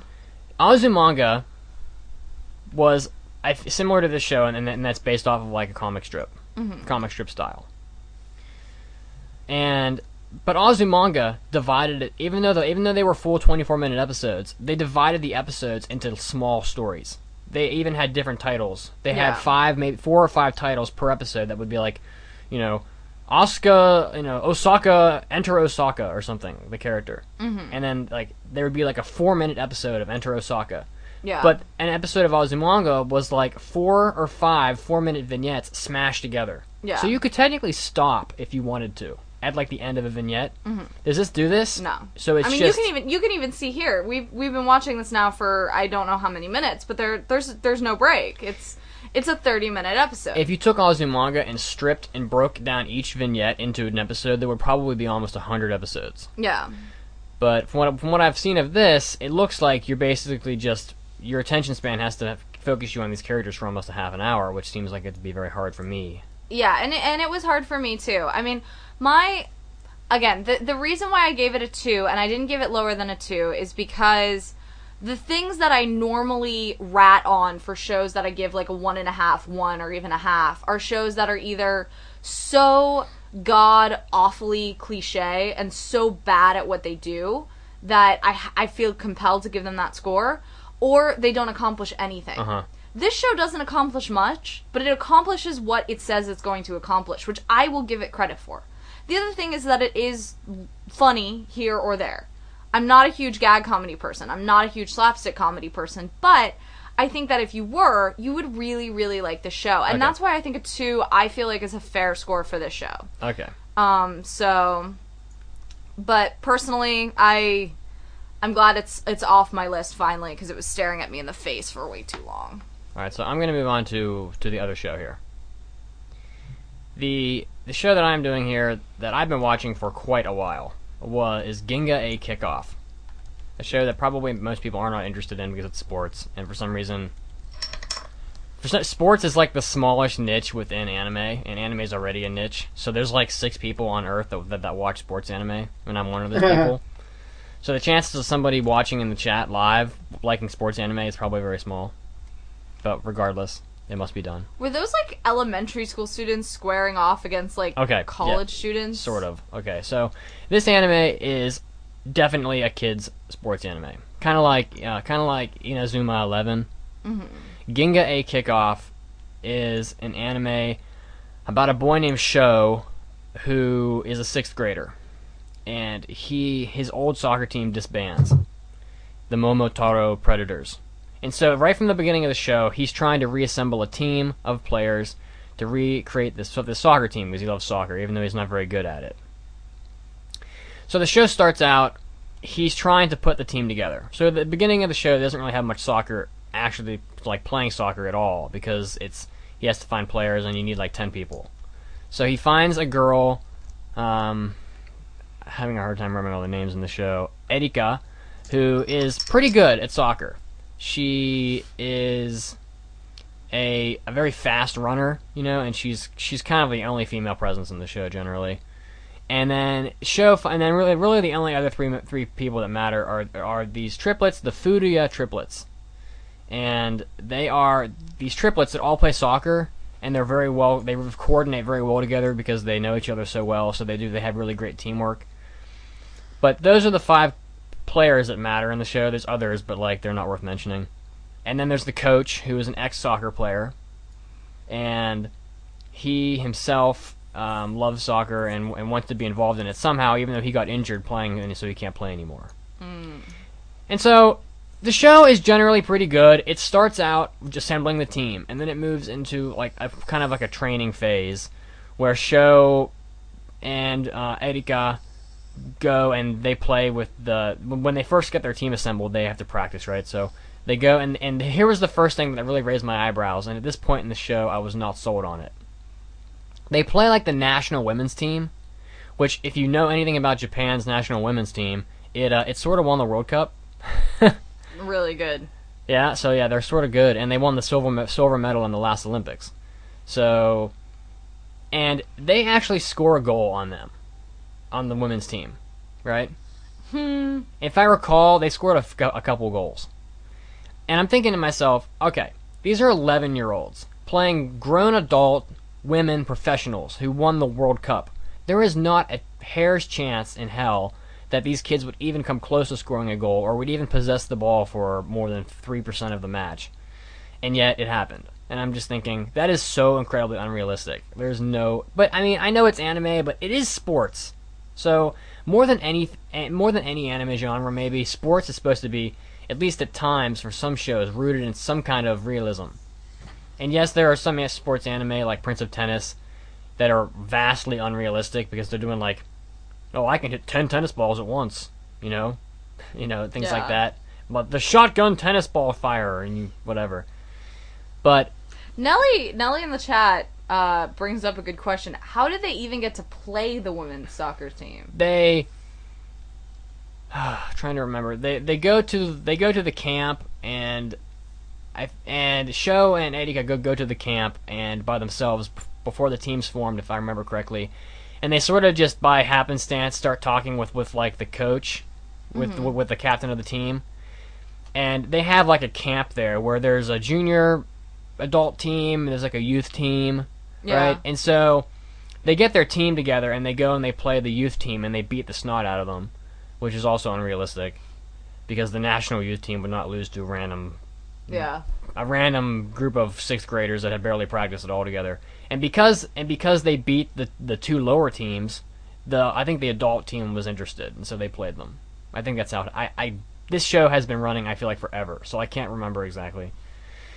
Uh, where was I? Okay, so yeah, Sorry. so Slam Dunk and Hajime no Ippo and w- not and one outs and all those other sports anime they're all very, fairly realistic but this show had some things in it that weren't even though it's it, it, it goes along the same lines as those all in all the show was pretty slow to start i mean it, it, if it eventually moved into into this phase where they played in a tournament because their goal is to become the best in the universe and i if my japanese knowledge ginga is uh, universe or, or galaxy and so like kick off kick off to the galaxy or something like that. So so that's their goal, and they play in a tournament, and they do well, and they come in second. And the reason I gave that spoiler is because this is going to be a long show. It's this is this is a review on the first season, okay? Because there's not even any breath, there's not even a sniff of the show ending. So it's going to keep going. It, I mean, for what I for all I know, there could be 150 episodes. So maybe instead of putting an official score out, do you want to give like a? I, I'm going to give it a score, and then I'm going to re- review it probably again in like a y- like another year and a half when it's finally done. Okay. But the show, I it really started to pick up speed for me around like the fifth, like the seventeenth episode. I know that sounds like a long time to wait, but uh, yeah. I mean, I, well, I if waited. a show's gonna be, I don't know though. If a show's gonna be like a hundred episodes, really getting going around seventeen is a little bit more forgivable to me. Let me just say that the show didn't suck, but for whatever reason, even though I like soccer, watching soccer is not interesting to me. And I've been through this before, where it's hard to show soccer in in, in a manner that it, it's captured well on screen because there's just too much happening at once. And if you focus on individual characters, you just get lost in what's happening on the elsewhere. Yeah. So baseball Right. is perfect because it's just the pitcher and the batter generally. But the show doesn't do a terrible job of depicting the action. The characters don't do ridiculously unrealistic things like like it's not like Shaolin soccer where they light the ball on fire and kick it, you know. So it's not going to have that kind of Prince of Prince of Tennis flair. Some of the some of the sixth grade kids do things that sixth grade kids wouldn't really be able to do, like bicycle kicks and things like that. But um, the show is generally pretty enjoyable. I think that for for maybe for for the youth of Japan, it's probably very enjoyable because a lot of kids play soccer Yeah. and table tennis, which is why I wonder why there aren't more table tennis anime. Maybe it's just not interesting. Although I think it really could be interesting. Um, and towards the end of the show, they get they get some new players, and they they're heading into the second season with with a revamped roster, looking to be even more ambitious. And so the the show kind of went from maybe a three to probably more like a three and a half for me. By the time it wrapped up the first season, so I'm gonna give it three and a half. three and a half uh, sixth grade soccer players that play like Pele out of five. And I will say that it's better than Whistle, which is another anime, I've, I, another soccer anime.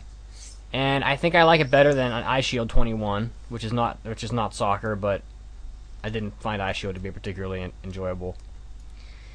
And all right, it's it- it's worth a watch for younger audiences and maybe for fans of soccer. All right. So I think that's about all.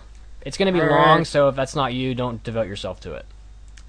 Thank you, Mitsugi. Thank you, Roko. This has been Absolutely. episode 154 of the Anime Addicts Anonymous podcast. As always, you can find us at aaapodcast.com.